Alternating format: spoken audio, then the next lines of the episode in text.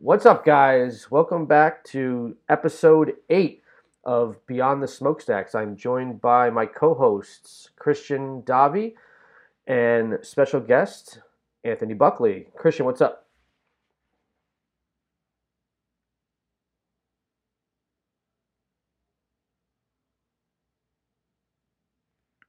I guess his mic isn't working. Well, can you hear me now? Okay. That's Wow. better. I I don't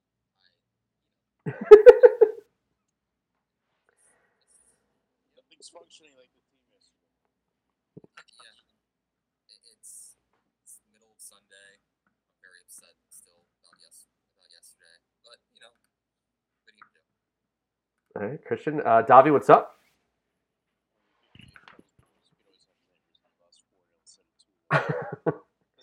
fact that we still lost. And special, uh, special welcome to our special guest, Anthony Buckley. What's up, Buckley? Hello, hello.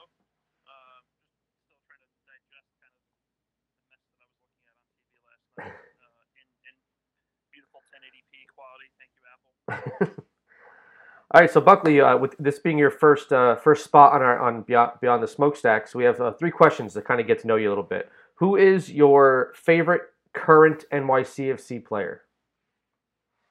I'm going to have to say, even though he had a performance last night, it's got to be Chanot. Maxime Chanot, the oldest tenured, longest tenured player on NYCFC currently.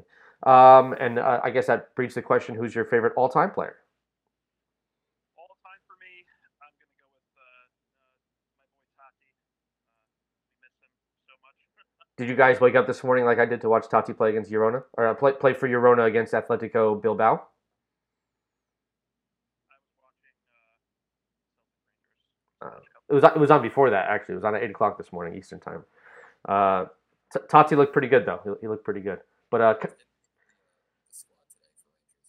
Sands did not make the squad. Also, Callens picked up a knock and did not play today for for Girona. Um,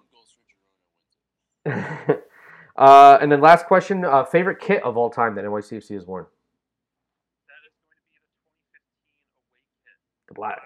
Black Magic. yeah. I have several of them. I think at the time, I might have bought three or four authentics just because I loved it so much. I have one that I wear. I do this with all my jerseys. I buy one to wear and one to keep. So It's a smart man right there. maybe sometime in the future I'll, I'll put some of those up on eBay and see if I can make a couple bucks. It, I mean, I'm, well, I, I wish that I had uh, subscribed to your philosophy because I, I wish I, I had bought and, uh, or purchased a few more of those black kits back in 2015. They're very hard to come by now. Here's the second, uh, pretty close second for me though. Uh, it looks better in person, I think, than it does on TV, but uh, it's growing on me a little bit. Um, I was also, you know, pretty big fan of, of the uh, home kit from 2021, 2022. That's the Bronx Blue, right? Um, well, so if you didn't know, um, I, I tweeted out earlier a couple days ago um, that I found a, I found a link to a uh, for to a, a, a store, a brick and mortar store called Soccer Zone USA, um, where you can go on and buy authentic uh, Bronx Blue and authentic Volt kits for like sixty bucks a piece, uh, with no sleeve, no sleeve um, sponsors and no sleeve patches, just the uh, just the crest. Um, so if you're if you're in the market for a new Volt kit or a new uh, Bronx Blue kit, um, you can get one an authentic for a pretty affordable price of sixty dollars a piece. No, no dude wipes. No dude wipes, no dude wipes. All right, so let's uh, let's jump freaking headfirst right in. Uh, we obviously uh, lost uh, our season opener 2-0 um, away at Nashville last night or yesterday afternoon, evening, um, and uh, the product on the field was definitely not up to what our expectations or standards are. Um, with that loss, we are now on a four-game season opening lose streak, losing streak in which we've only scored one goal in those four games, and we are on a five-game winless streak uh, because five years ago we drew uh, we drew two to two against Orlando, which brings our all-time season opening record to two wins, two draws, five losses. Not exactly fantastic. Uh, and also, um, we are still winless against Seattle, uh, against Nashville, Seattle, against Nashville, um, and we they have uh, shut us out back-to-back games. Can't score against them. But let's uh let's jump into the formation and the players selected for the eleven. Um, obviously, uh, in our pre-match Twitter space, we were talking about who the fullback selection selection was going to be, who the goalkeeper was going to be, what the we, we all thought we knew what the what the midfield was going to look like, and uh, Nick Cushing is full of surprises. Uh, we, we start with uh, Luis Barraza gets the start in net, which was pretty predictable considering that he received the number one n- kit number the week of the number uh, the first game of the season, so that was kind of predictable. Uh, and then he started with uh, the newcomer Cufré at left back, Tayvon Gray at right back, with Chanot at left center back and Thiago Martins at right center back. And then in the midfield, midfield of Parks, Haak, and Pellegrini at the 10. And then a uh, front three of Thiago Andrade started at left winger. Talles Magno started at striker, and GP Gabriel Pereira out at right wing. What did you guys think of the starting 11? Let's start with Christian. Uh, it wasn't too surprising. Um, uh, I, I, I was uh, saying like before the season started that I would prop, I was expecting like maybe Mac Freese to steal the job off Barraza, but like it, in reality, that was kind of not really realistic. Like it, it the Barraza was always going to be the heir apparent because you know even if even if Freese might have had a better preseason, so because we didn't see any of these games, thanks Apple TV. Um, Barraza has been waiting for long enough, and just, in order to just, I, I guess, just to be fair, he was given the nod to, to go. So I wasn't too surprised by that. I was surprised by Cufré getting the start at uh, left back, considering he's only been with the team for a week and a half tops. Maybe has played one game. I don't think he's as uh, familiar with system that we use as opposed to a guy like Kevin O'Toole or Malte Amundsen or anybody else they could have chosen uh, tonight. Um, other than that, the only ch- so that was a little surprising. I was also surprised to see Haak get, get the start over Alfredo Morales, but apparently we found out after the game that Alfredo had received a knock in, in training, and so Haak got the start. Uh, and I wasn't too stoked on that before the game, but by the time the game was over, Haak was one of the few players that I didn't want to rip their, his head off. Uh, so I guess that worked out in their favor. Uh, Ray, I was not in, in, impressed by at all. I made that very, very clear in our Twitter space last night. I thought Cufré offered nothing going forward, and apparently he offered no kind of resistance, no, no type of you know resistance on defense because I just felt like that fucking their right flank, our left, our left flank, and their right flank was just uh, an expressway for most of the game. And uh, but I mean, outside of that, there was really no surprises. We've known for a while that Talles isn't a nine, or that it would take, or that if he does become a nine, it's going to take time in order to adjust to that new role. So, I mean, wasn't really too impressed. But I guess we'll get into like you know player performance in a little bit. But yeah, no, um, wasn't too surprised with the lineup, but uh, two surprises that I did see were uh, literally uh, night and day in terms of end results, in my opinion. Yeah, absolutely. Um, Davi, what do you think? poor, poor performance. Waited all fucking off for that. Uh, just, just to, just to come back and you, you lose like that. You know, just to see the whole team disarray. What. What do you What do you think about the lineup? Were you surprised? Uh, only with Haak, to be honest. Um, because at, at the time we didn't know Alfredo picked up the knock until later in the day. Um, Haak was arguably our, uh, possibly even hands down our best outfielder yesterday. Uh, I'd say him and Barraza were, were our best players on that field. You know, when when a, when a backup six, when your goalkeepers, your best players on the field, uh, that that tells you a lot about the rest of the team and how poor they were.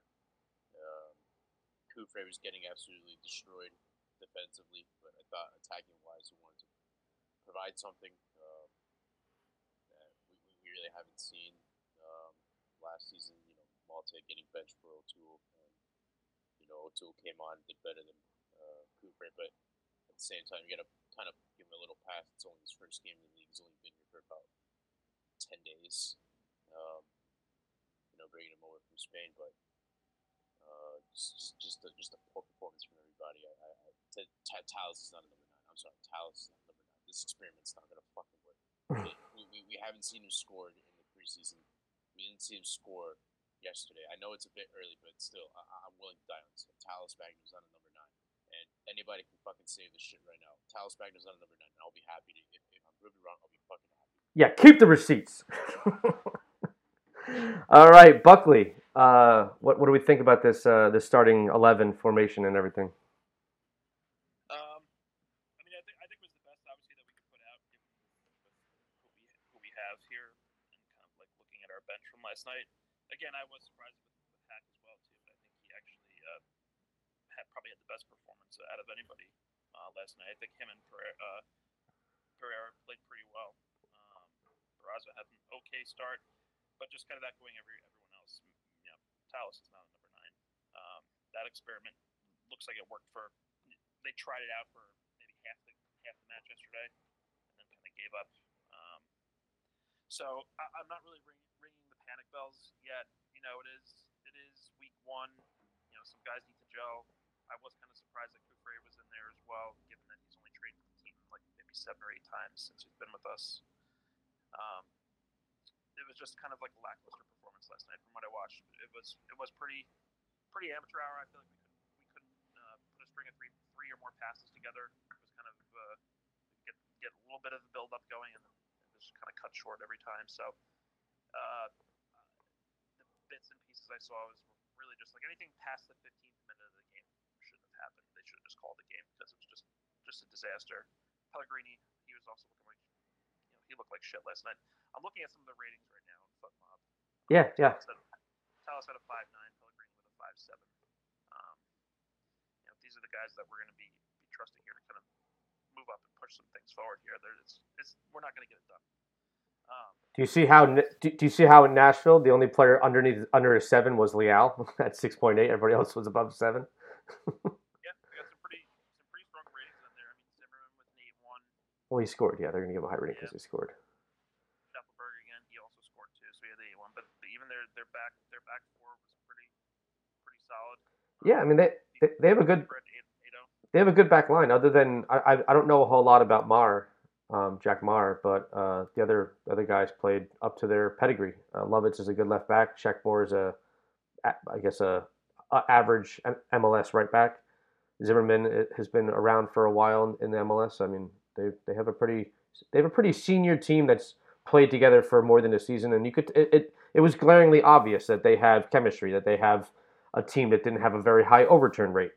Um, whereas with with our guys, uh, they're kind of like learning on the fly to how to gel and how to mix and match with each other, um, because this was not what our starting eleven looked like uh, last year or even a season, uh, two seasons ago.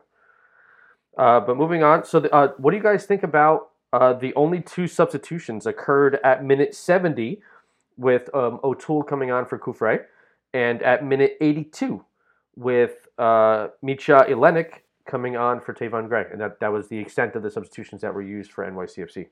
So there's two ways to look at this. There's two ways to look at Hidden substitutions last night.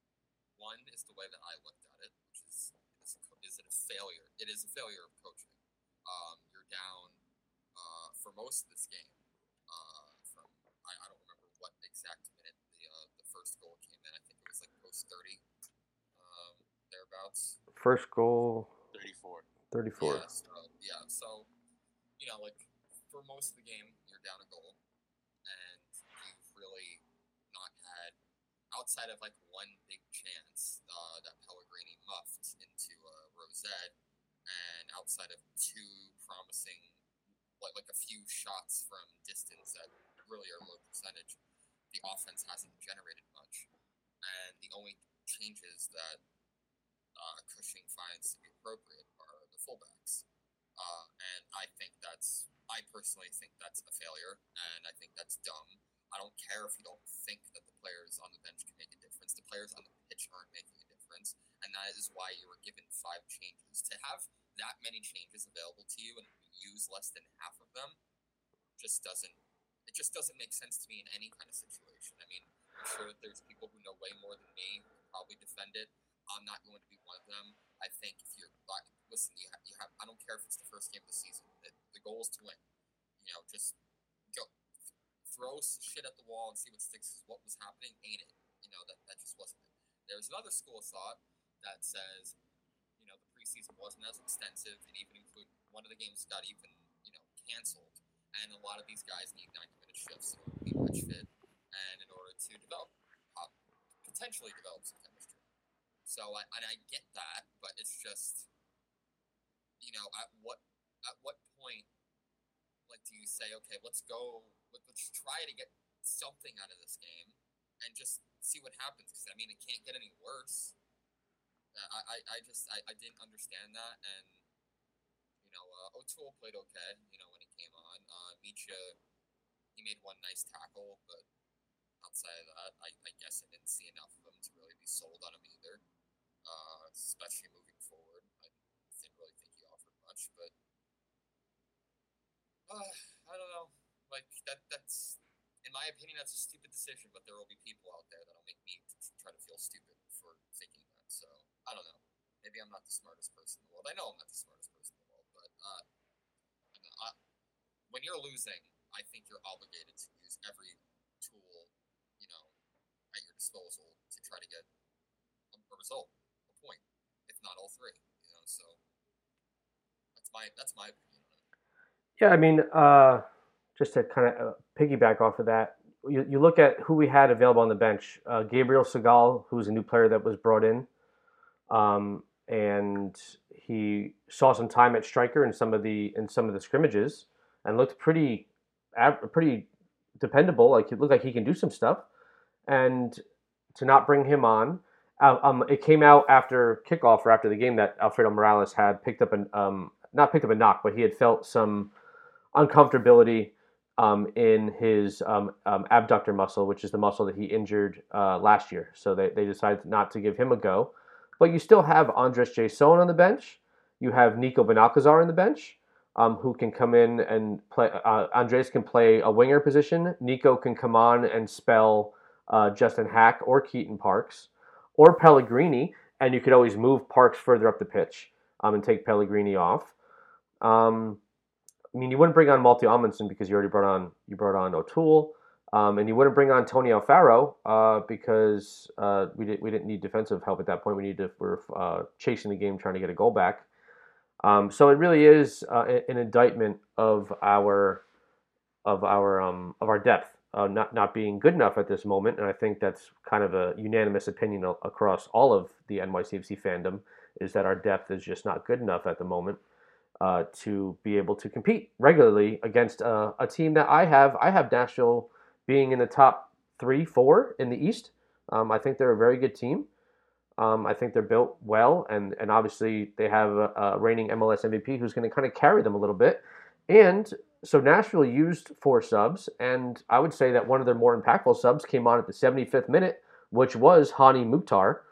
Um, he came on, and within five minutes of him coming on, he made he uh, imprinted his his fingerprint on, on this game and, and, and made a goal happen. Um, so I think that that's a uh, indictment on, on Nick Cushing's coaching ability to and be able to um, counterbalance potential game changers that are coming off the bench. Uh, but go, uh, kind of going into the game, uh, so six minutes in, uh, Shaffelburg uh, is is in clean um, um, with uh, with Tayvon Gray chasing him, and uh, Barraza comes up off his line, makes a really big save, really great save, one on one with Shaffelburg. That was six minutes into the game that that happened. Um, so right off the bat, we know oh oh, oh shit, we're this is this is this is going to be a fight. Like they're they're they're here to play. They're they're looking good. Uh, my concern with that play is that one that play started in their defensive third, and Haak Haak and Keaton got split by one pass. One pass split both of them, and then as the ball runner is is, is driving into our attack into our attacking third towards the 18 yard box, Tayvon Gray is responsible for tracking um, Shaffelburg, Schaff, yeah. Um, and he loses him. He kind of he checks over his shoulder. He's not there. Then all of a sudden, Shaffelburg made an inside run. So like this is like the defense is is is going to be our problem going forward because are are the defenders in our current unit are they good enough? Are they high enough quality to protect a new goalkeeper in MLS who's who's not he hasn't gotten a, a lot of starts, a lot of experience, but is this defense good enough to protect our goalkeeper and not hang him out to dry and put him in these bad situations? What do you guys? What's your opinions on that? Since like he's, he's, he's kind of having a cameo today. Like, Yeah. what do you- on paper, yes, we, we should be good enough, but obviously the game last night, that was quite the opposite. Um, again, I, I didn't, I, I wasn't able to catch the whole game last night, unfortunately. But um, yeah, we were uh, uh, our our back four were getting cut up like like a chopped cheese in a bodega. Um, it, it just wasn't uh, it, it wasn't pretty to look at. Um, I do think over time, again, this is me just trying to be optimistic um, as the season goes on, and depending on who's who's between the sticks, whether it be Barraza or whether it be Freese, um, I'm hoping that back that back four will improve. But uh, I think first game of the season, those those jitters, um, you know, playing away, against a tough opponent like Nashville, I think it was just one of those one of those situations where the guys weren't clicking on the field, and you you could tell that right right off the bat. Um, you know, we it- was Nashville. I think we really didn't start getting into the game until the second half. Um, you know, we ended up coming out of the game with more possession. I think uh, the stats was like 62 to 38 um, when all, all was said and done. But that Yeah. first half, our guys just looked uh, looked lost and discombobulated, and not even just the back four, but just uh, you know the, the whole squad in general to me. Yeah, so the, the official uh, possession was, was 61.9 to 38.1. So, well, no, but the reason why it was like that was because after after um after Zimmerman's goal at 34, and we and we talked about this with the guy previewing previewing uh, Nashville last week, is that um they, they looked to get a goal early and then they kind of parked the bus and play more defensively and cede possession to the to the other team and then look to play that counterattacking game. So we were, I mean, if, if you saw it, was on the ball almost all the time um, because they would just drop back and they'd let NYCFC swing the ball left and right, play the ball into Pellegrini or, or Parks, then they'd play it back to Chanot or, Tal- or uh, Thiago Martins, um, and they'd let us possess the ball in the mid in the midfield. And then once we tried to penetrate, they'd they'd pounce on us and then counterattack off of that. So yeah, like they're not going to have the possession numbers because they're letting us possess it, but then they're counterattacking off of our mistakes. Um, so then uh, our first uh, our first shot of the game, or our first uh, not our first shot, but our first good attempt on the game came in the 18th minute, and that's when Talles Magno found the ball out on the left flank, like pretty much on the sideline almost, because he had drifted wide because he does not like playing centrally because he does not he is not a classically trained striker. He wants to be on the width. He does not want to be central. So he, he found his way out to the left flank, um, took a took a pass and hit a shot from about 25 yards out, a curler to the far post, which very narrowly missed nestling into the uh, the side netting. It just went over the bar. Um, but that was our first decent attempt on, on frame. Was 18 minutes into the game. Um, and then, so uh, I mean, what you got? I mean, we're all firmly in the camp. It sounds like that we do not believe that Talles Magno is going to thrive as a nine, um, based on just the eye test, like looking and seeing how he's checking into the midfield very deep. His first touch is very heavy, um, and he his hold up play is not what we need as a as a nine in the NYCFC system. Um, do you guys agree with that, or do you have a, a different opinion? Tommy, what do you think? fucked. We're fucked. we're, gonna we're gonna keep playing him at, at because Cushing is fucking inept. He's fucking terrible. he, he's he's not a good manager at all. He, he was a lazy hire by David Lee, to be honest. Uh, I just think David Lee used the excuse of the World Cup just to get some days off work. This is what happens when you don't look in the market early enough and you, you leave it too little, too late. Now, well, uh, well, we do have until the twenty fourth of April. We do have two months left to try and find a try and find some some players. You know, like left footed center back.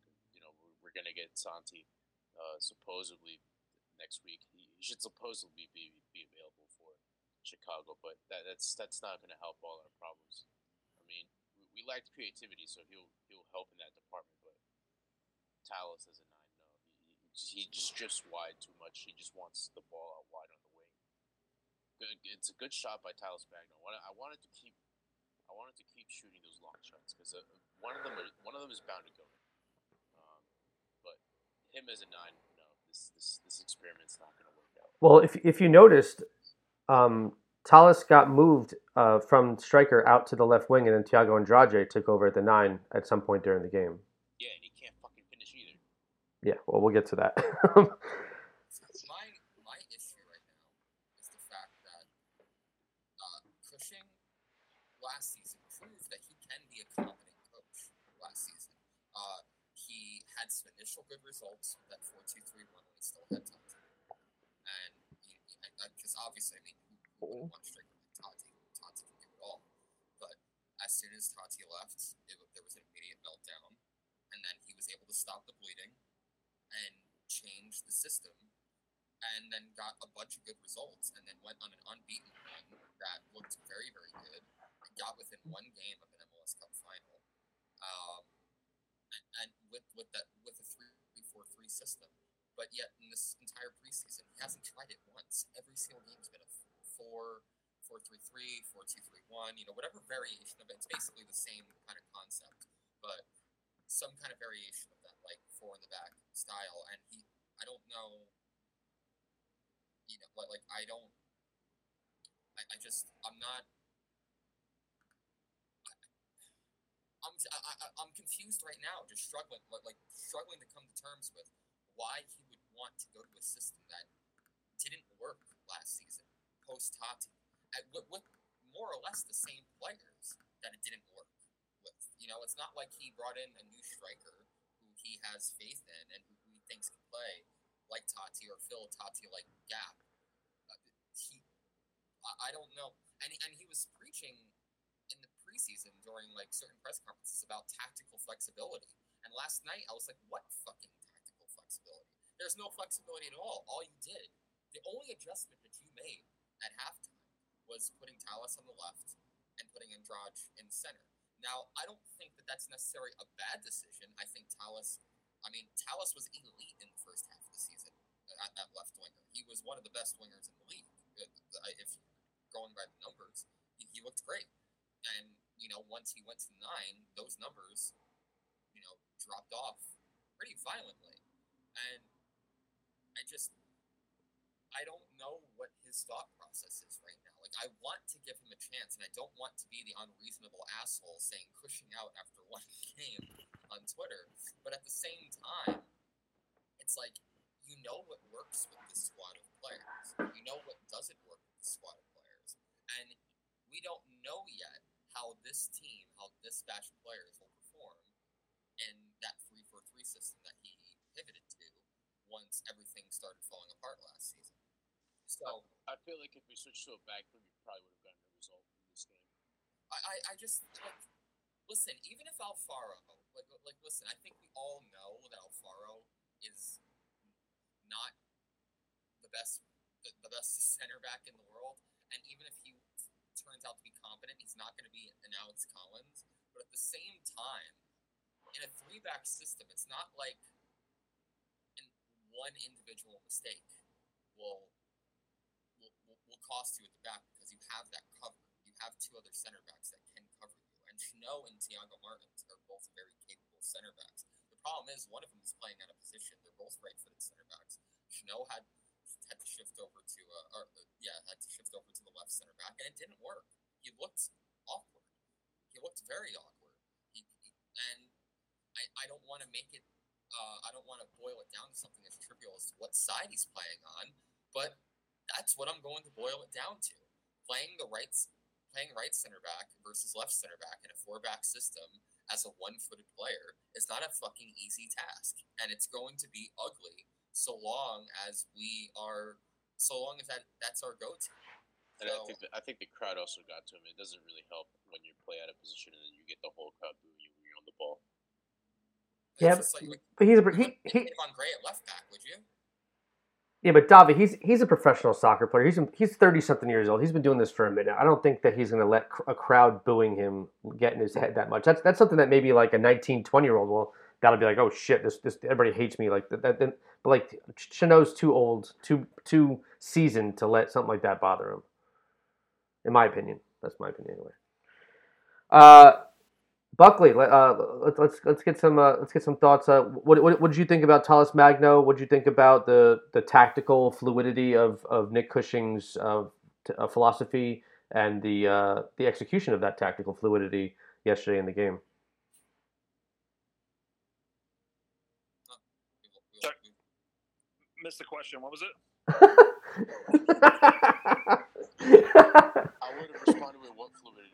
It's almost like yeah, I would say almost like uh, yeah, I would say like, like the What, what what what am I watching here? Honestly, um, there, there really wasn't again much in terms of any fluidity that I've seen. Like I said, I don't from from the bits and pieces that I caught, we weren't able to string string three passes together. We really didn't look um, like a threat in the attack. We it was a very flat match. Like I don't know if everyone was tired or again if it goes back to those you know those first game of the season jitters, but uh, th- there was little to no fluidity last night. Again, I think uh, going back to what Christian was saying before, you have to use those substitutions. You you have five, and it's not like if you you know you don't use it this game, it carries over to the next game, and you can get more for the next game. You have it, use it. You know, it's especially if you're if you're down, you know, two nothing. Like at this point, it's like you got to just try what works. And again, yeah, I know the depth of our bench isn't the best, but I think Cushing from a coaching. Uh, some of the decisions he made last night were just a little, a little questionable.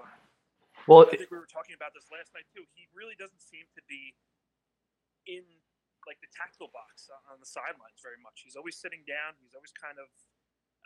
I don't know if it's that's just the way he is, but I feel like if the players see a coach there getting getting hyped up, getting energized on the sideline there, that energy reflects throughout the squad. And I feel like nine times out of ten, Cushing is kind of always just kind of lounging, sitting around, laying back. Um, you know, kind of the total opposite of what we had with with Deila. I, I feel like Deila was always on the sidelines, always you know showing you that energy and you know being enthusiastic, and, and that that rubs off on the players. Well, all, all of our previous managers made it a point to always be like an imposing person on in the in the technical area. Like you, Patrick Vieira was always standing up. Domi Torrent was always standing up. Ronny was always up in the in the area talking to the players, doing this, doing that. And it kind of it's a really bad look to just see Nick Cushing just kind of like almost serving sitting down like an assistant, just sitting on the on the chair while the game is being played, and is very rarely up in the technical area. Yeah. Um, and again, like I said, I think that that can just even showing that extra little amount of effort, uh, you know, the effort and energy can you know rub off on the players, and they say, "Hey, listen, the coach is on the sideline. They're really fired up. Like, let's go, guys." And I don't know if everyone was was sleepy from the travels or or what it is. Maybe they just had uh, did a little bit too much bull riding the night before in Nashville. I don't know what it was, but. Uh, yeah, the, the energy wasn't there, the fluidity wasn't there, and obviously you could just tell by by what you're looking at uh, on the screen. It looked it, looks pretty amateurish uh, from what I saw. Well, here's the stats on Talles Magno's game yesterday. Two total shots. He had he completed 63% of his passes, 22 for 35. His expected goals 0.04. Expected assists 0.06. That He is is not a nine. that is not a fucking a good enough. He not a fucking nine. He, he he took 61 touches the entire match. Oh, but look, here's the one positive from his game. He was 3 for 5 on dribbles. He completed 60% of his dribbles. Oh my god, dribbling, great, fantastic, awesome. Fucking dribble. That's not what a nine does. how many how many times was he dispossessed? 5 fucking times. 5 times he was dispossessed in the game. He's not a bad player when he's played in his natural position, but he was he's looks like shit trying to trying to play what he's not. He's not a nine. And if this is if this is the experiment that Cushing and company want to run with for you know however far into the season, uh, it's not going to be it's not going to be looking good. We're going to be sitting I would say like come July four, we'll probably be sitting in eighth place, ninth place, maybe tenth. Uh, you know, I'd really start worrying at that point. You know, if we haven't brought in someone as a nine, you know, we have, yeah, what until you know April, whatever it is, or if we bring somebody in in the summer transfer transfer window.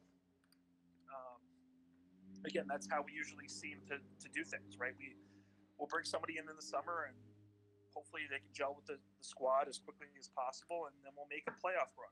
Uh, but this is a little bit different than you know some of the some of the past seasons that we've had because we've always had you know that that goal scorer, and right now we don't have. It. So I mean, Ledesma, if he comes, you know, as a midfielder, you know that that'll help a little bit, you know, but we, we need someone to bang those goals in in the box, and uh, we need them like yesterday. and we don't have it. I, I, I also like want to like like last night. I think the lack of a true ten as well also was very apparent. Because listen, I have no doubts that Pellegrini can be a decent player when he's deployed out in the wing.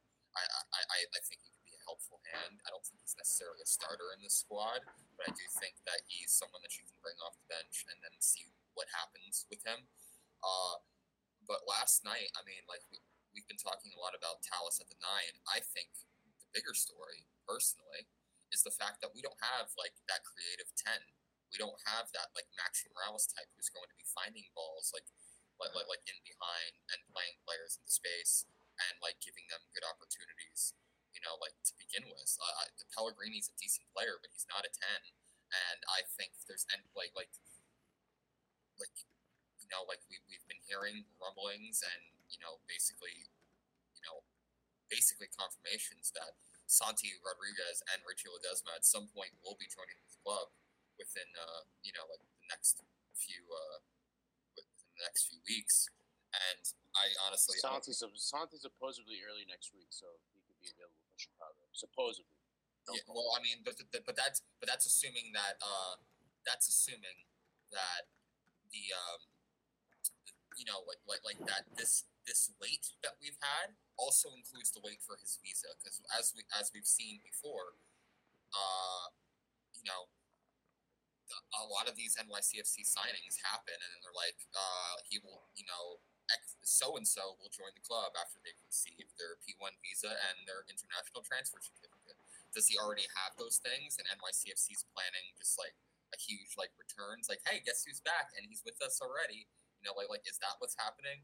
Is it, are we gonna have to announce his signing and then wait a few weeks for him to get here and, and have him miss more games, including our home opener on March 11th? Uh, Ledesma, I'm not as concerned about because Ledesma is an American citizen, so he'll be able to come right over. Uh, but you know, whenever that deal moves forward, he was on the bench for uh, PSV a few like just, just days ago. So who knows what the status of that move is? Um, so yeah, um, I, we need a ten. We need someone who can create that bare minimum. I mean, we, we, we proved last season that we could get by without a true nine. We, we, we did prove that last season, but we also had Maxi Morales and Santi Rodriguez to pick up the slack when it comes to creating opportunities and putting players in positions where it would be very difficult to not succeed. So, you know, maybe this system can work once you have that 10 ironed out. Uh, and maybe, but I still think that we need to get a striker, and I think it needs to be a DP striker. I think it needs to be a needle moving transfer need someone who's got a proven track record, or at least someone who's extremely promising, you know, to make this team work. Because right now, you know, even though we can, you know, I, I want to say like the nine's the biggest problem, but we proved that we can do it, you know, without a true nine last season. We just need that creative force. We don't have that right now. It's not Keaton. There was one. There was one creative force. We all hate him, but he was on a free, and now he's no longer in the league. Um, I think you all know the name. I, I, I don't actually. Enlighten me. Chicho, No, he's, he's he was a ten. Used to used to fucking turn into prime Messi whenever he played against us. Pozuelo. Yeah, Forest Academy reject. He was on a free, I would have fucking taken him. I would have happily taken him. Where is he? Where is that little bastard? Well, he went to Turkey now, so Uh, he's out of the fucking league. I'm gonna say no, thank you.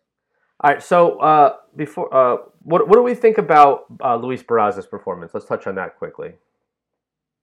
I Buckley, I was gonna chime in. I'm just gonna say, I mean, from what I saw, like I, I'm glad that he got got the first nod. Um, you know, there's only so much he can really stop. I mean, a lot of that is really also dependent on the back four, but I feel like he had a pretty a pretty good, you know, average, maybe a little bit more than average performance yesterday. He was okay. Um, I am interested to see as the season goes on, though, how that competition kind of progresses between him and Freese. Um, I don't know. I don't think that by this is just my opinion here, but by the end, maybe mid mid to end season, I think Freese is going to be our, our our starter. I have just have a feeling that he's just got a little bit more edge. I know he's not, not as good with his feet as Barraza is, um, but I, I just I think that Barraza is going to ultimately give up that spot at the end of the season. well, so here's some things to think about. So at the 30th minute, he faced a a sh- uh, was, he made his second save of the game. Um, the first being that six minute save against Shaffelburg. Um, but at the 30th minute, he faced a, a shot from Teal Bunbury, who took a shot from like 25 yards out, middle of the middle of the pitch, that took a deflection. Not the, the deflection occurred before the ball even entered into the 18 yard box. Um, and uh, Barraza made the save, but his his footing was a little bit slow after the deflection, and he kind of had to like stumble backwards and make the save. Um, it looked like it should have been pretty routine, but he made it look a lot harder than it had to be, if that makes sense. Um, and then uh, and then we can get to the goals that he conceded. So in the 30, 34th minute, so four minutes after that um, that shot that he had to save occurred, we have a free kick which was conceded by Tayvon Gray, who fouled Teal Bunbury. Uh, Not a it- Bunbury's just a fucking bitch. No, he was riding him. Ta Tayvon was Teal Bunbury was That's- was that's not, that's not he was shielding the ball, and Tayvon was soft. was riding him. Anyway, Game's going soft. all right, all right. So there's a foul. Ball gets swung in. Um, when the ball gets swung in, um, there was genuinely atrocious marking by multiple players on our team. I went back and watched the replay. Um, nobody is nobody, nobody is covering Fafà Picault at the far post. Nobody is within eight yards of him. He is there just hanging out by himself. Nobody's tracking him. Where does the ball end up going after after Chanot flicks it? Anybody, anybody, anybody care to answer where the where the ball Goes ball? right to fucking Fafa. It goes right to fucking Fafà Picault after Chanot does his little misclearance, little flick of the header. Goes right to Fafà Picault. Fafa is a he's a seasoned veteran. He knocks the ball down with his head, and where, when you're knocking the ball down with your head, where do you put it? You put it in the fucking goal mouth. You put it, you, you, you, you knock it down to the middle of the goal. You want to put the ball in dangerous areas where good things tend to happen.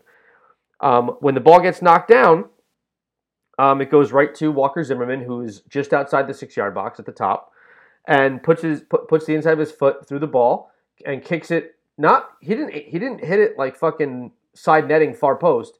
He hit it pretty central.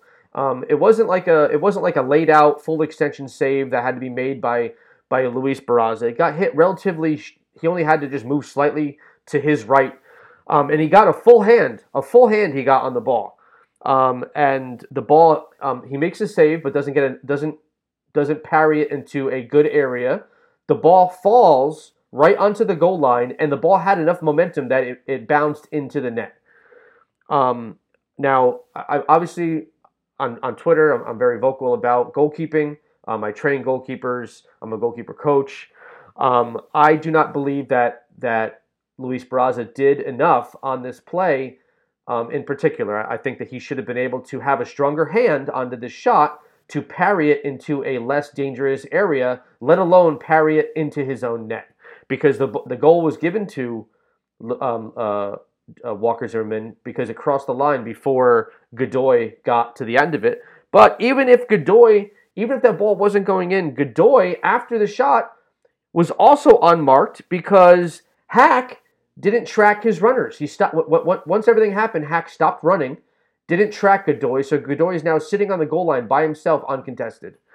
Um, and then also, let, us bring up that I, I went back and watched the replay. Who who's our? Uh, can anybody tell me the players in our back line real quick?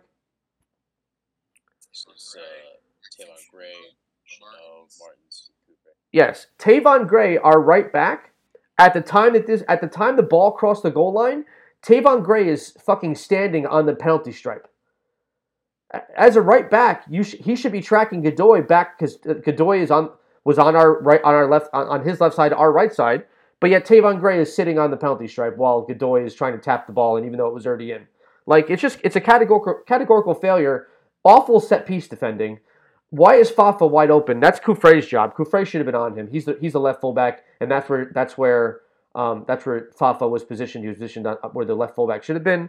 It's just a categor- categorical failure across the board from our entire set piece defending, from the goalkeeper to the to the back line, and also um, Justin Haak probably should have continued his run to help track back to to maybe get in, in the mix with Walker Zimmerman or help out with with Godoy on the goal line. Um, did you guys? This Ha- is my issue with, with, with this is my issue with why like I, I don't think it's fair to put it all on Barraza because Barraza did listen whether or not you're happy with paw that he got on it he did get he did block the initial shot which for the record came inside the six top of the it's not like- six.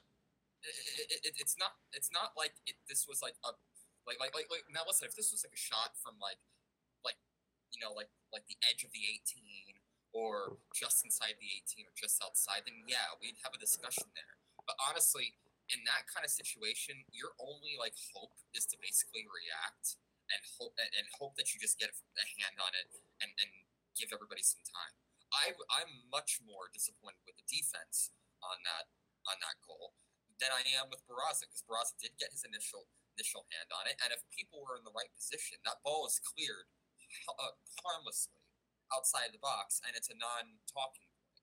Uh, like the fact that like Walker Zimmerman even has time to get that shot off, and that ball is even able to get to his feet to the point where he can get that decent of a shot on it, it is is the failure in my opinion. Like like on for on on the initial set piece defending, and then residually, you have nobody marking the back. There was nobody standing at the back post. Nobody. Nobody. There was nobody at the back post. It was no man's land. kind of almost like uh, we might as well just remember that game. What was it 2017? Just like that that corner kick that came in when Pirlo was just kind of like leaning on the back post and just watched the ball go in. That's kind of like just the thought that I had. But it, it, the defense, I, I definitely agree with you, Christian. The, defense definitely let Barraza down last night because I think, like I said, I think he had a little bit of a you know a little better than average performance last night. Um, you know, some just unfortunate. Uh, Also, shorts, for the record, on that set piece where they scored, we had six defenders in the box, and they only had four, and they managed to fucking put the ball in the back of the net. So Because that, that zonal marking is fucking garbage, and I've always said it. I And don't, of course, and of course, you give the fucking goals to a bang average center back with fucking I, I, I don't like zonal marking. I don't, especially on set pieces. Cover a fucking man. Now listen, zonal marking might work like like an actual transitional defense in the run of play, but it doesn't. It, I've never really seen it yield results when it comes to fucking set pieces. I still don't understand it, I, and I and I don't understand how like on a set piece that isn't that far out wide, why aren't you marking the back post? Why is nobody there? Just like th- th- there's listen, I'm not gonna say Barraza like wowed me last night. He made one very good save early on in the game, and then was pretty much you know like about. I, I would say he's about on the level as a Stuver, for sure. Stu- Stuver's fine. I don't think anybody's shouting, you know, that Stuver's going to win goalkeeper of the year at any point. But I mean, Well, he just he just hand- let in three against an expansion team. well, well, here, here's the thing. He's he's a solid hand. Barraza didn't do anything that lost us that game. That game did not come down to Barraza. It came down to a series of failures from the defense and from our coach. I, I, I don't. I, I when it comes to like like like name me like five reasons like why like NYCFC lost last night. Barraza wouldn't even sneak in there. Like like he wouldn't he wouldn't even be in the conversation because he did he did the job to the best of his abilities, whatever those abilities are at this point. He's obviously a downgrade from Sean. Like as far as like Sean's NYCFC form is concerned, we, we don't have to go into how he performed for Toronto last night. Uh, but just uh, that that that's a defensive failure last night. That set piece is a defensive failure, one hundred percent. You cannot convince me otherwise. There was nobody in that back post. We were zonal marking. We were very lax, and we we were asleep, and we got caught. We got caught slipping, and we rightfully gave up a goal as because of it. I can say with confidence that if that that that goal, at least for Barraza, it showed his um, inexperience. Because I guarantee you, if someone like Andre Blake or Sean Johnson or Nick Rimando or someone who's been around the league for a long time, I guarantee you they do better on that shot. You're also talking about goalkeepers that have not only just more experience, but just are on, operating on a different level than what Barraza is operating on. Uh, Barraza has been a starter for what? I mean, a, a backup rather for what? Four seasons now. Uh, thereabouts three. Three, four, yeah, you know, something three bare minimum. But just he, he he's, he doesn't have the reps necessary to to be like a world beater. I mean, I mean, you would like listen. You wouldn't like Andre Blake might be the best goalkeeper in MLS. You're not compa- comparing him to Iker Casillas. You know, you're not comparing him to Thibaut Courtois or any of the other top goalkeepers. Da- David De Gea, like in, in his, but like, like we're not making those comparisons because he just doesn't. Ron Neuer. He, he doesn't. He doesn't. Neuer's still great. The fuck we kidding? Uh, we're not comparing him to players of, of those ilk because they're not at that caliber. And I think that comparing Barraza to a Sean Johnson isn't necessarily fair. And I think you need to give him time to, to get that experience. He started what, maybe like five games over the course of his entire career at the top flight level, and MLS top flight, top top Made flight his, level. made his debut at like 24 years old. Uh, well, like, it's just it's not. I I'm not putting that goal on Barraza because he, with his experience and with his current skill level as we know it, he did everything that we could have asked for him to do, and all and the defenders let down their end of the boat. There was Does nobody that- at the post. There was nobody. That goal clearing get, does that goal get scored with Freese in net? Yes. No, I wish I could tell you. I don't know. I haven't seen this man. Uh, you know, I, I, I, I wish I could tell you, but that goes into a completely different topic, which is Apple TV not extensively covering preseason games. Yeah, we haven't we haven't seen like cause that that's that's a that's a reactionary save. Um, but so like we haven't we don't know enough about Matt Freese to know what what his capabilities are yet. That's why we're. I mean, I'm hoping we see him soon, uh, just to see what he can do. I I think that it would be.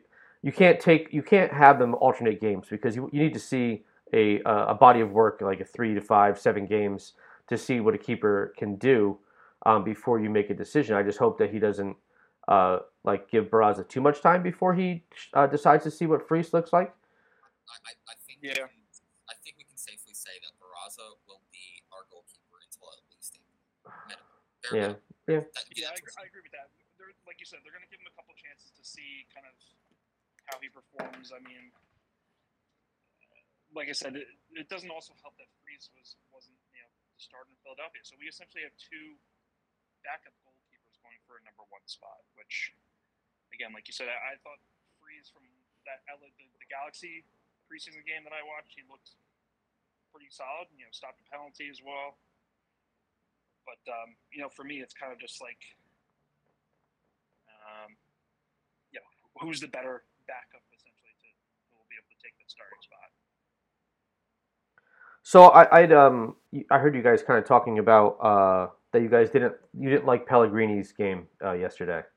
not at the 10. Um, well, so he, I think it's because he's he's a different style of ten than what we're accustomed to with Santi and Maxi. Um, Maxi and Santi are very much the the puppet master maestros who are kind of pinging balls all over the place, and I feel that that uh, Mati is more of like a uh, a goal savvy uh, ten, uh, more along the lines of like what uh, G- uh, Giovinco was for Toronto. That's a bold comparison.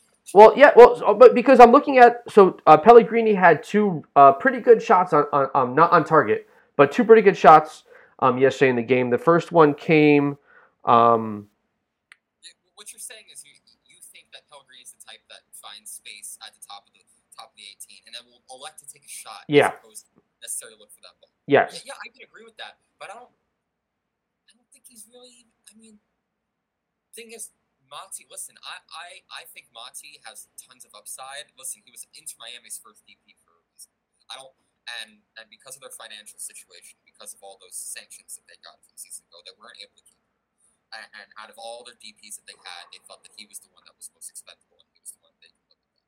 Uh, which wasn't really necessarily borne out in the results they were pretty ass in those first two seasons. However, that said, I, I don't I don't think that listen, Monty's not going to be as good as if you get Echidipinko. Like I think we No. can easily say that. And and if you're going to be that type of ten that likes to take pot shots from the top of the box, then you have to at least get him on target. Now, now listen, did they threaten the target? Were they poor? Uh, yes. Were they poor shots? No.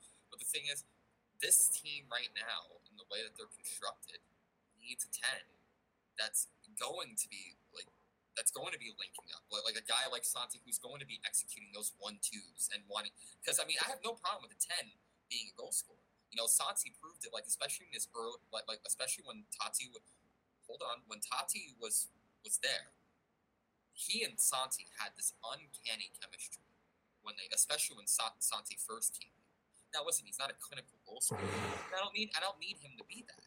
But he's constantly creating chaos in and around the box with those one-two passes, getting in behind, sending other players in behind. That's going to lead to goals because they're going to. It, it's like volume shooting in the NBA. They're going to generate a lot of shots and they're going to generate a lot of chances, and one of them is bound to go in. I didn't see that from Monty. Monty just doesn't seem like that dynamic type of ten where he's going to be able to pull strings. And with with the way that this team is currently constructed, you're going to need that because that doesn't really describe anybody on this team. At least that can at least that can function in a central position.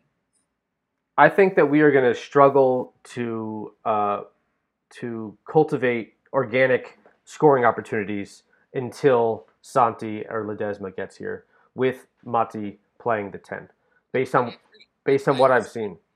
I also want to point out too that we really can't much stock in Ledesma either. Ledesma's decent, but he's not Maxi good. He's Yeah. not Santi good. So, uh, I, I mean, maybe like you, you know, maybe you find find a way to make Ledesma work, and I do think he's a good pickup for this team. But I think we also need to remember maybe Ledesma's not the answer either. Yeah, no, we, we don't know, but at least at least Santi, we know what we're getting. Precisely. And we know that he can function in a variety of different roles and excel in those different roles. Santi's a good player. And listen, people you're gonna you're gonna jump down my throat with this. Some people are gonna jump down my throat on Twitter about this. But with the way that he performed last season, if NYCFC gave him a DP contract to come over, I'm not mad about it. I'm not because he's got a body. He's got the numbers. He's got better numbers than some DPs in this league. How many DP spots do we have available? Da- Davi, you probably know this. We have one available. Right? Uh, Davi, you're, you're muted, Davi. You're muted. Yeah, yeah, yeah. yeah, yeah, sorry, yeah, my Uh, Santi's not a DP, so he won't take up that spot. So, uh, Why isn't uh, Why not? we, we, we thought we we were able to find a loophole. We gave him a, a high uh, TAM deal for five years, so we Six- still have that DP spot open. Is this coming from source? But, Yeah. Six, but but 16 goal contributions over the course of an entire season that that means nothing. That's not DP level performance. Well, I'm hoping we. I I'm, mean, I mean, we, we, we, we got bigger problems at the nine, so I'm I'm, I'm, I'm assuming that they're gonna save that DP spot for him. yeah, we need a DP nine then.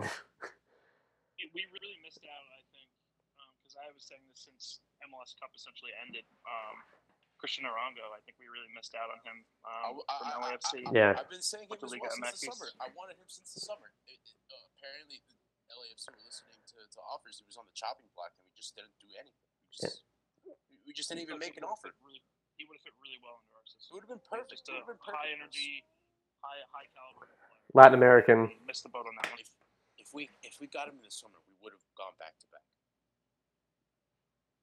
Yeah, Davi Davi was calling for Arango for a while, um, and I and I agree. I, I think that he he. I don't know why. I don't know why the uh, LAFC didn't wanted to get rid of him. He, he was producing for them like really well.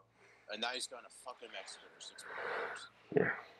Um, I think, I think honestly, the whole performance of, of last night, I think that we're going to hear going forward until something starts happening, goal scoring wise, team gelling wise, validity wise, is that blanket sheet statement from Nick Cushing last night after the win. Did you see? Did anybody see that? Where it's like, oh, we, we looked really poor out there. We're, we're going to go hit the training pitch and, and work on some things. I hate that. Like- I hate it.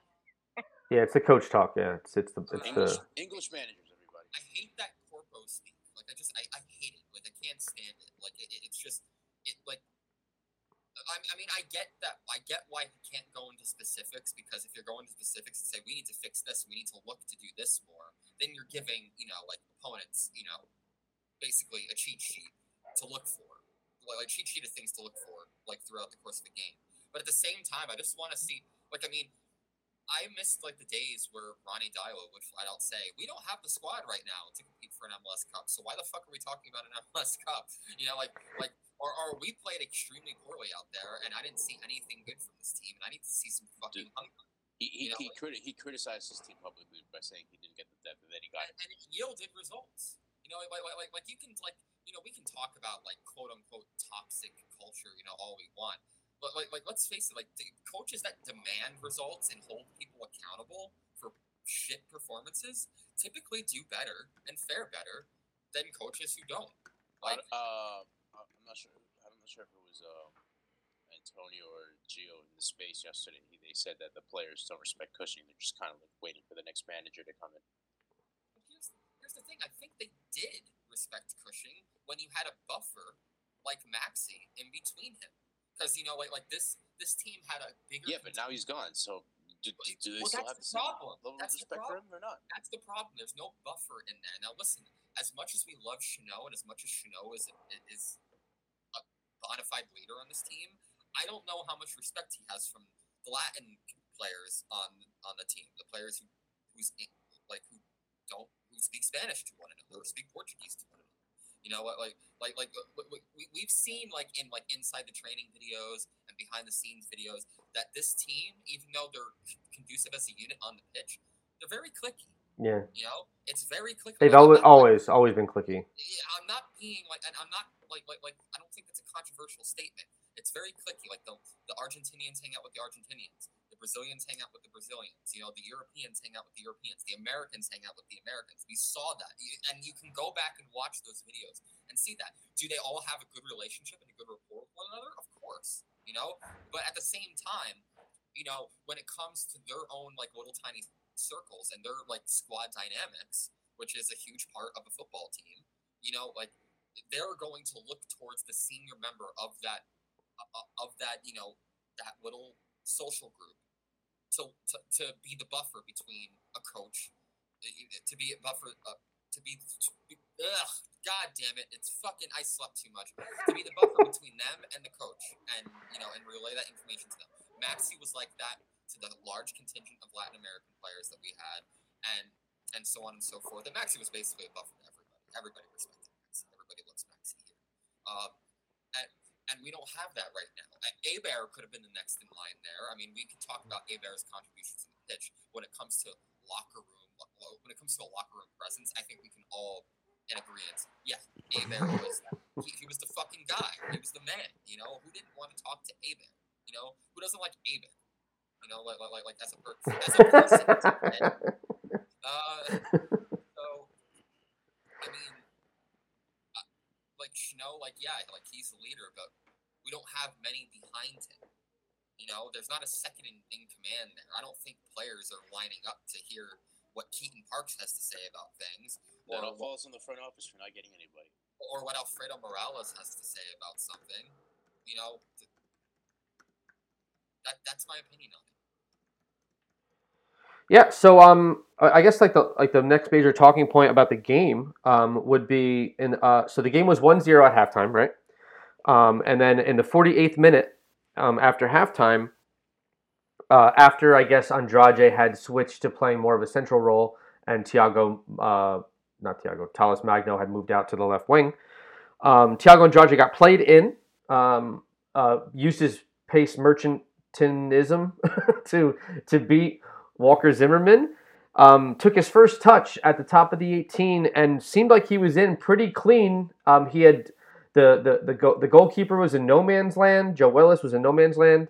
Um, all Thiago had to do was round the keeper and use his left foot to swing through the ball and tap into the back of net. And then that game is 1 1. And that's a completely different dynamic. But uh, Thiago took a pretty shit touch with his right foot, got the ball stuck underneath him, did a step over to use his right foot again, and then played a square ball to Matias Pellegrini, who uh, who had no pressure on him at the top of the uh, not the top at like this at the penalty stripe area, and he fluffed it and kicked it up over the the bar. Um, so that was two decent scoring opportunities in um, in in the matter of seconds in the uh, in the 48th minute, which we uh, which could have taken the dynamic of that match and completely dropped it on its head. Uh, but so I mean, uh, I, I talked I've, I I tweet about at length every almost daily, monthly, weekly that uh, Thiago Andrade is painfully, painfully right-footed only. He does not have a left foot. He hates using his right foot. Um, and that's going to be a, a severe limiting factor to his um, progression and production that we might see if he if we if he now is taking over this uh, role as a as the uh, as the nine. So, uh, what do you guys think about Thiago at the nine, and what do you think about his um, inability to use his left foot to put, tap a ball into the goal? I think he could work if he was somewhat. Listen, I don't even know why he's hesitant to use his left foot because everybody remembers that DC United game at Red Bull Arena when he had that like large run and you know like like that, that just that hero run at the end of the game, uh, and completely like just I, I don't remember the defender. It was like the tall dude on DC United. Donovan Pines. Yeah, yeah, Donovan Pines, that's the one.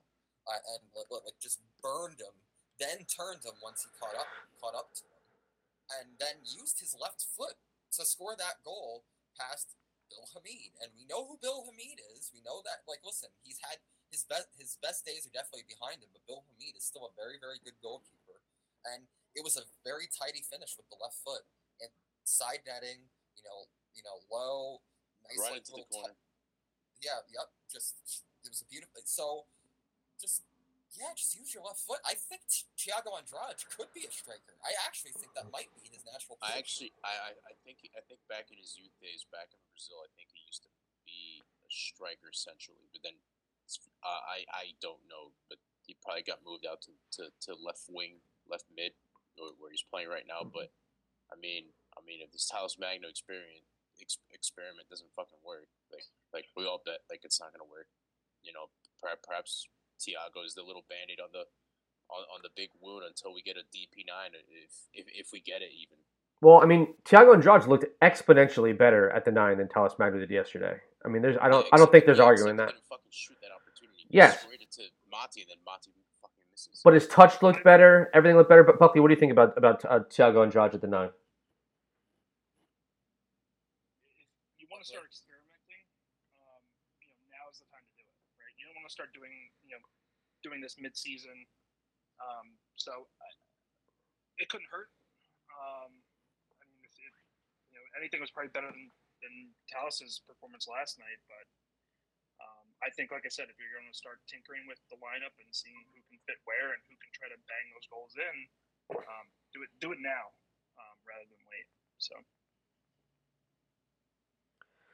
Yeah, um, and then uh, like substitutions make a big difference. Um, and uh, um, the seventieth minute, I believe, the the seventieth minute, um, uh, Mukhtar gets subbed in, and right on cue, seventy fifth minute, he uh, he they ca- they counterattack. He makes a nice solo run.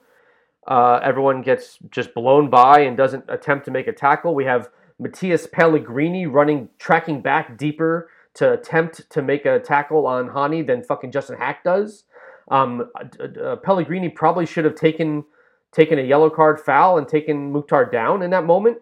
Um, but Mukhtar stays on his feet, keeps the ball, slots the ball across to Shaffelburg. Shaffelburg takes a touch and fucking drills it side netting. Uh, I, I'm I'm against trying to injure players, but I we know um, Mukhtar had a hip injury, uh, so why not why not try to aim for the hip and try to like knock him out that way? and I don't know. the. Uh, no, sorry. stop the run. Just stop the Stop. run. Yeah, I agree with stopping the run. I don't agree with intentionally targeting his hip. I think that he should have just wrapped his arms and just legitimately just But football style tackled him or whatever. if But he stops the run, he stops the run, and that second goal probably doesn't happen. oh yeah, no, one hundred percent. Here's the thing.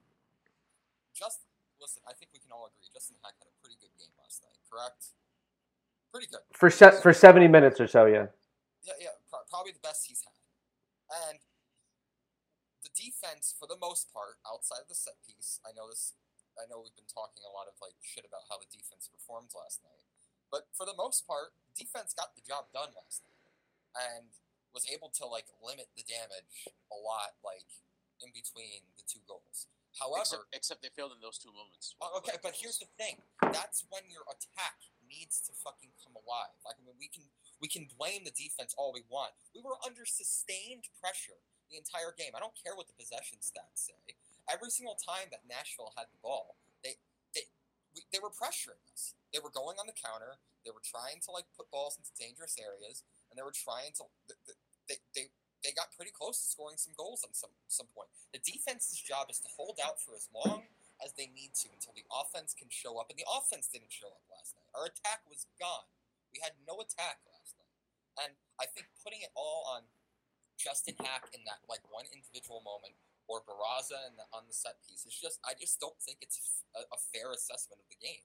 Because for the most part, the players who were chosen on the defensive side of the ball got the job done defensively for most of the game. The, the thing is, the, the the attack didn't hold up their end of the bargain. We didn't get any goals. We, we, we didn't even threaten really outside of one big chance. Well, do you think that this comes down to the fact that NYCFC's um, modus operandi for away matches is to play for the draw on the road? I, I, I think the modus 100%. operandi. I, I, I mean, yeah, I mean that's definitely a problem, but I mean also I think it's a problem of Cushing. Not listen, I I don't care if you don't think the players on the bench can make a difference.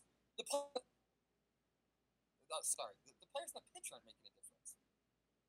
Yeah, I mean it's it's Why definitely didn't, it, we give, why didn't we give Gabe Segal a try? Why not? yeah, that's a big question. That's a that's a that's a big question mark. Jasson Jasson's been a starter on this team. He, I, Jasson's been a starter on this team before. You know, like, like the fuck.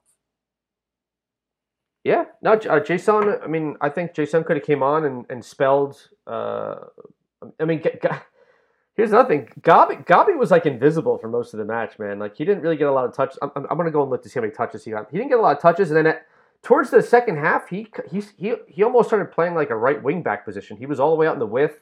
He was pretty pretty deep. Um. Yeah, I mean, he was. I mean, he got a high rating, but that's because he didn't. He, he was 22 for 28 passing, 79 percent. That's pretty good. Expected assists 0.08. Chances created three.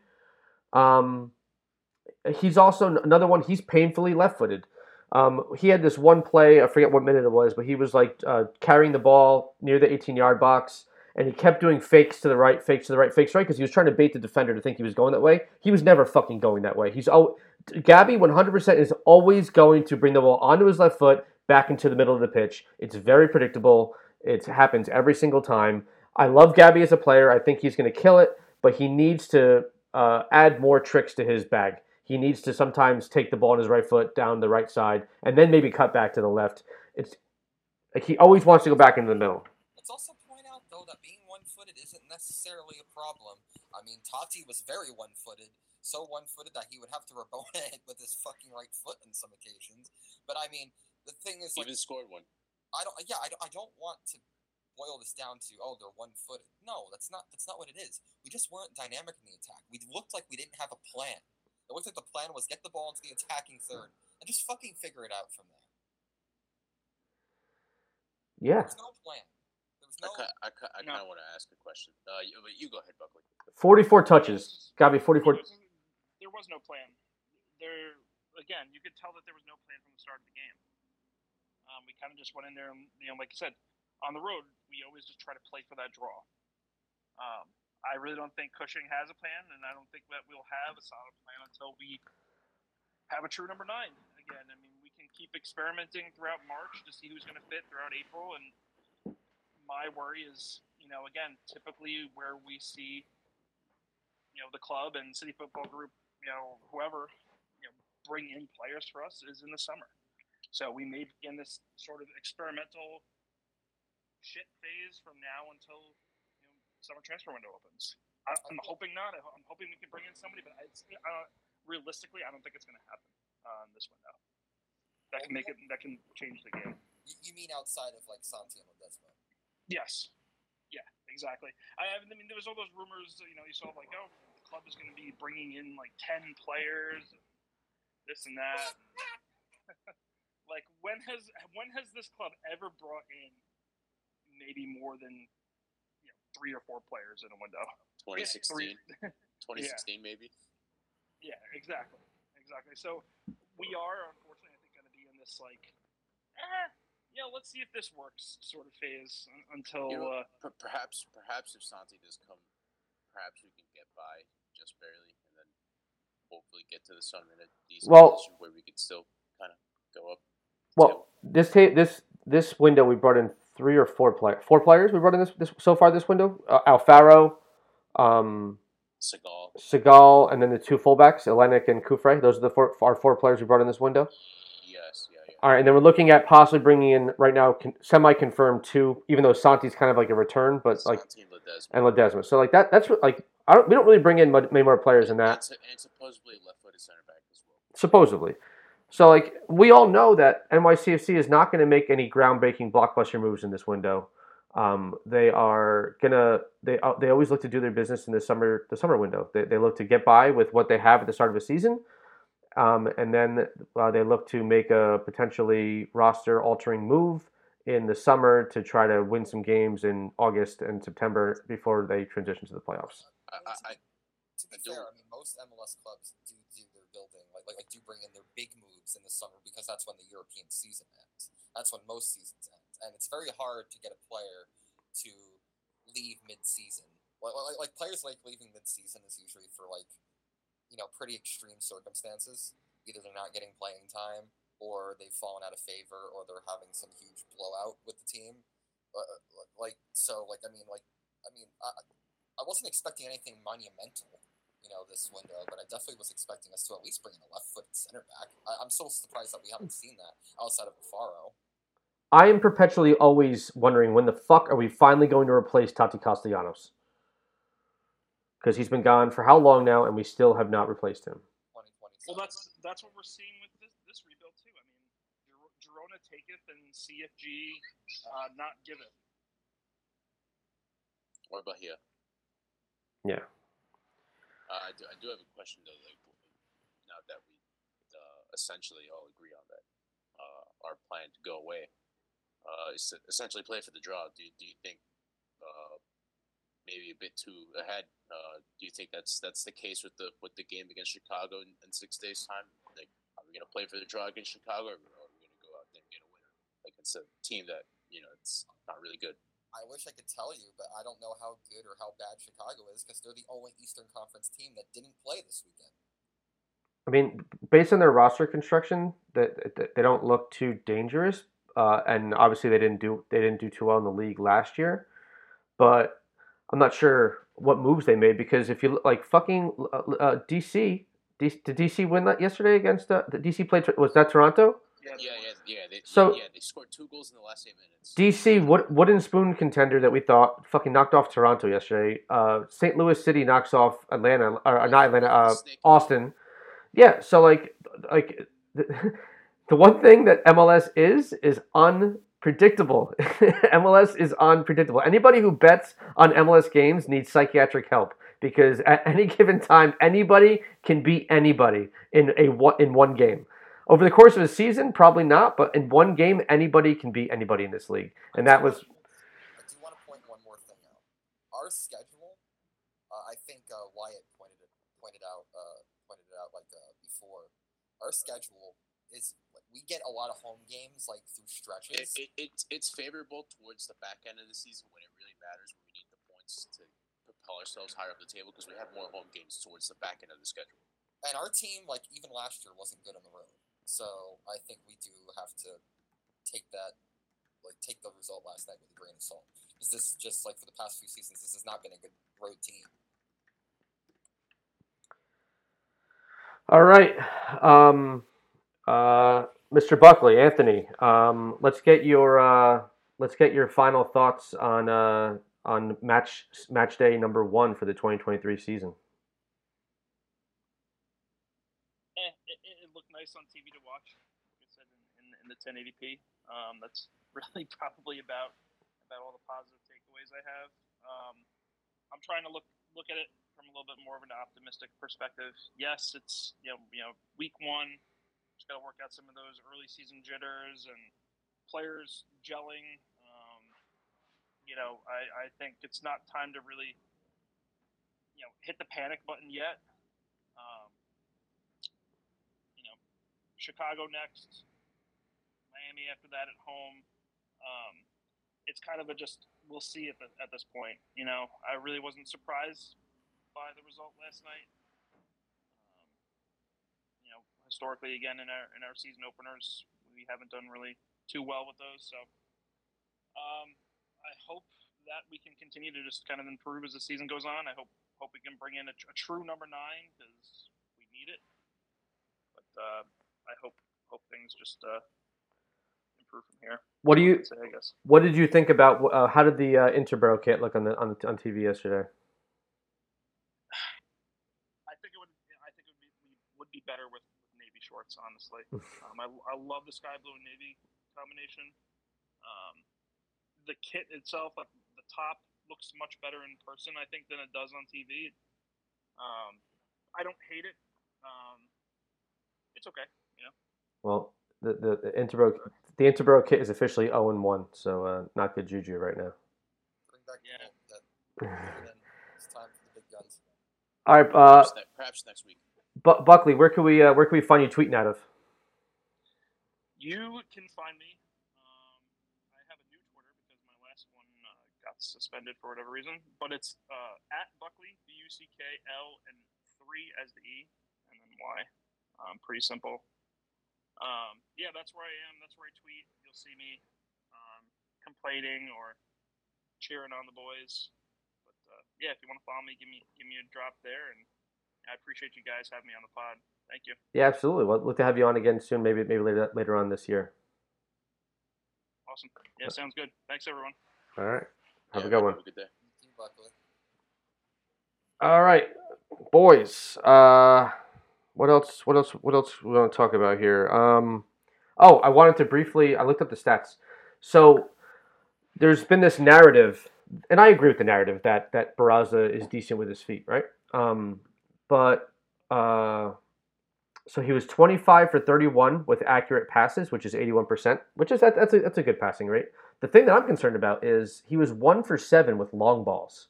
14 only 14% one for seven um, on his ability to uh, uh, play a long ball and for it to be played and and won by by uh, to maintain possession.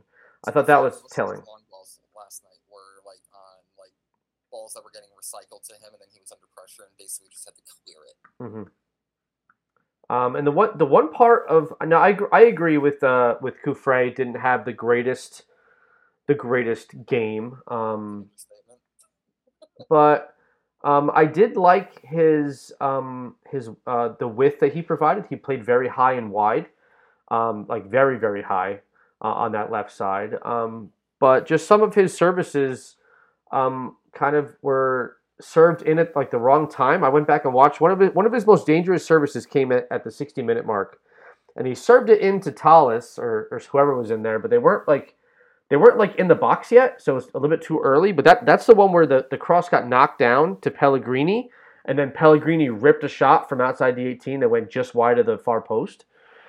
Um, so I mean, I mean, I can see glimpses of where his offensive acumen can be beneficial to us in the attack, more so than say like a Malte Amundsen. Um, but I, I don't think we saw enough of a head-to-head comparison that I can firmly say Nick O'Toole um, can put in a better shift than than Cufré can at this point. What do you guys think about that? I mean, I, I liked O'Toole when he came on. I thought O'Toole actually looked pretty good. That one long shot that he had was a fucking piss missile. Like, like just like he, he like really like put like good pace. Uh, it was kind of like right at the keeper. If he could get that like at a corner, that Yep. might go in. Yeah, but Cufré had a shot too, so like they, they both had a they both had a shot on goal. Just didn't Well, because it was on his right foot. He he the ball got passed to him by Gabi Pereira. This was the play that Gabi Pereira cut inside and then played the ball off to to Cufré. Um, Cufré took a touch with his um, brought it onto his left foot. The defender closed him down, so he brought it back onto his right foot and then hit a right-footed shot. So like it's not his not his dominant foot. Um, I but get it. It's just I didn't see anything over the course of his shift that made, that listen. I get that it's his first game, and I'm willing to give him time. I know I shitted on him last night. I'm, I'm willing to give him time. However, just initial looks are that like, like just like given like what I saw last night, he doesn't appear to be a ma- massive improvement over either O'Toole or even Amundsen. I, I, I, I, I don't I just I just don't see. I mean, he didn't offer much in the attack, and I felt like defensively he was nothing more than a Ben Sweat style. all right. So O'Toole. Uh, Name me a defensive stop that he made outside the yellow card. That he went. Yeah, that was a bad. That was a that was a bad yellow card. That was bad. That was really bad. Uh, so O'Toole, 15 for 17, 88% passing, but over three accurate crosses. Uh, let's look at Cufré. Cufré was 25 for 33, 76%, so less accurate with his passes, but more volume. Uh, with over three accurate crosses, so we're, we're just not getting we're not getting an, either either the service isn't quality or the attackers aren't in the right position to get on the end of the crosses. I, I can't I can't decipher which which one is yeah yeah, it could be both. Um, but the crosses are just not there from uh, from the fullbacks. That they're both over three with crosses. I'm looking at the right back right now with uh, Tayvon Gray. He was 0 for 1 with crosses, so we're just not getting on the end. I look at Gabriel Pereira with crosses. Um, one for three on crosses with was Gabi Pereira. I also I also noticed that Tavon was not getting advanced last night like at all. Like really, like he was definitely like sitting like kind of like ahead of like halfway and like expecting like a ball like back from Gabby or anything like that. Like he didn't like really go forward much. Yeah. Um. Uh, this was spoken about in the space last night, but um, Ti- Thiago Mar- Thiago Martins looked kind of like lethargic and like a little bit like just out of out of sorts uh, with his play yesterday. He um he was the one who when uh when uh, Walker Zimmerman hammered home that shot from the top of the six. Thiago Martins was the one who was like trying to like dive in front of it and dove with his right leg instead of his left leg to try to block the shot.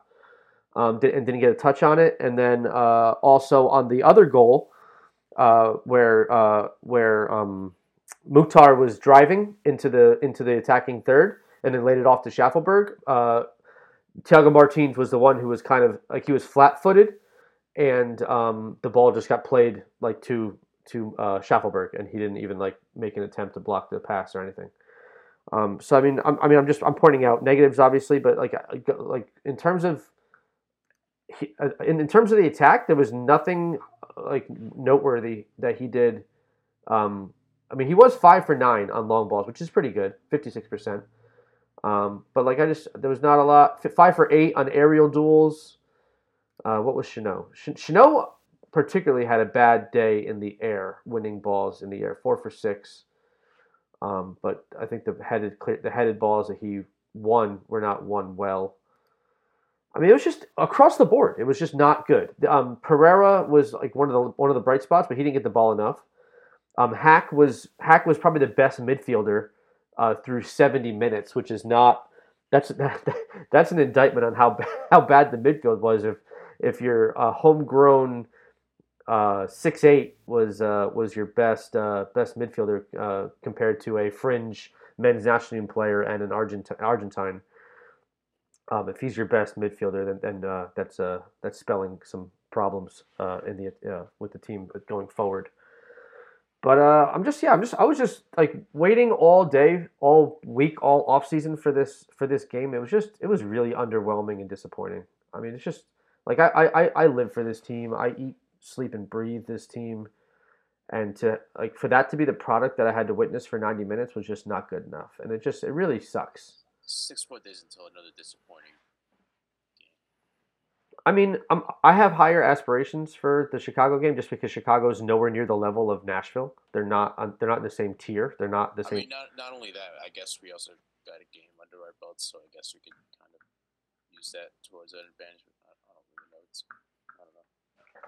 I, I, just look if we can get three points next week, like my morale will go up a lot more. Like, listen, I know Chicago's not more. We're not expecting Chicago to be more than a, like a punching bag this season, but at the same time, it's just like on the road, just just get the fucking results however you can, and then like like once we get back home on March 11th, like for into Miami, I have nothing but confidence that we can get a result there. Like I said before, I don't think we're losing any games at Yankee Stadium this year.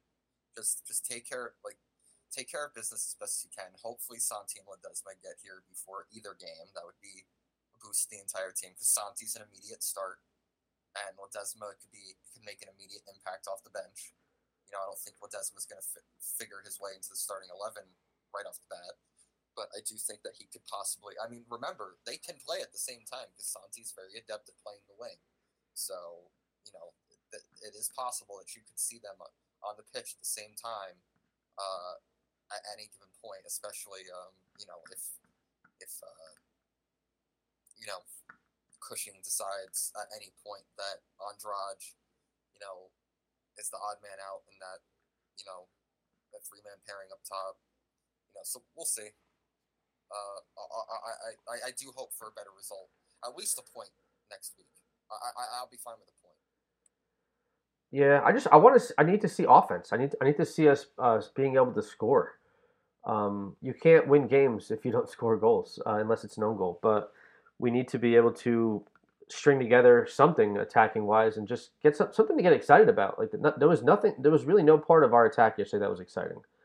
Um, and we need to figure it the fuck out. I guess I guess the positive is we'll, we'll, we'll forget about this in two weeks' time when we smash Miami four 0 at home. But yeah, but but right now it's not great. Yeah, no. Right now it sucks. I feel flaccid right now as far as the fan is concerned.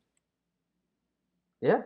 Um, but uh, yeah, I guess uh, let's let's let's close the uh, let's close the chapter on uh, on this um, this Nashville game and just uh, look forward. I just, we, I, I just hope Santi comes in this week. What- I just hope Santi's available for one of the next two games. Yeah. Because we need, we need him badly. what what's the saying? A- And we move. um, we And move, we move. and we move. Move on to uh, move on to Chicago. See if we can't get a result, and uh, let's just focus all of our energy on on that, and let's just forget about uh, forget about this Nashville game because there's nothing we can do about it anymore, and we've kind of uh, dissected it to uh, to death, and uh, we talked about everything everything that happened in the game, and let's just uh, let's just focus on getting a point or three points in Chicago. Uh, Dobby, closing thoughts. Just, just, Santi can't arrive sooner. Do- Next time we record this early, Davi needs to get some coffee because I need I need him to bring the energy. He's our uh, our energy guy. He's our hype guy. Uh, Christian, closing thoughts. compartmentalization. Uh, just put this one, pretend this one didn't exist. Pretend it was like that one season of Dallas where it was all a dream, and uh, you know, just you know, just try to put your best forward. Put, put your best forward. I mean, yes. I mean, yeah. But also try to put your best foot forward as well, and get a result next week. It doesn't have to be all three points. I think we all want three points. We all desire three points. But if we get a we get a point out of Chicago, take it. You know, like like like carry some positive momentum go, going. You know, back into the Bronx. You know, but we're not going to be in the Bronx for much longer.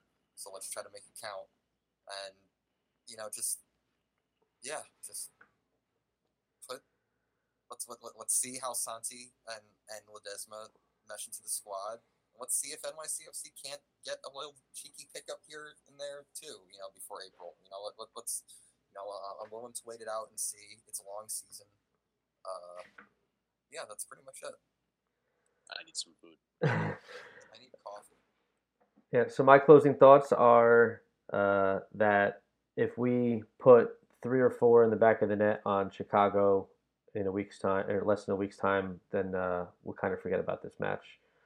Uh, but if uh, if this begins to snowball and is a sign of things to come in terms of lack of, of offensive production and a leaky defense, then we are in for a rough stretch uh, until the summer transfer window, or if we bring some players in during this window, which I'm not too high on, other than the players that have already been semi-announced. But uh, I'm just I'm looking for something that gets me excited about New York City football, um, and uh, I hope that happens soon rather than later. As always, I'm Chris. Uh, I'm Joe with Christian and Davi, and this is Beyond the Smokestacks. And as always, New York is blue.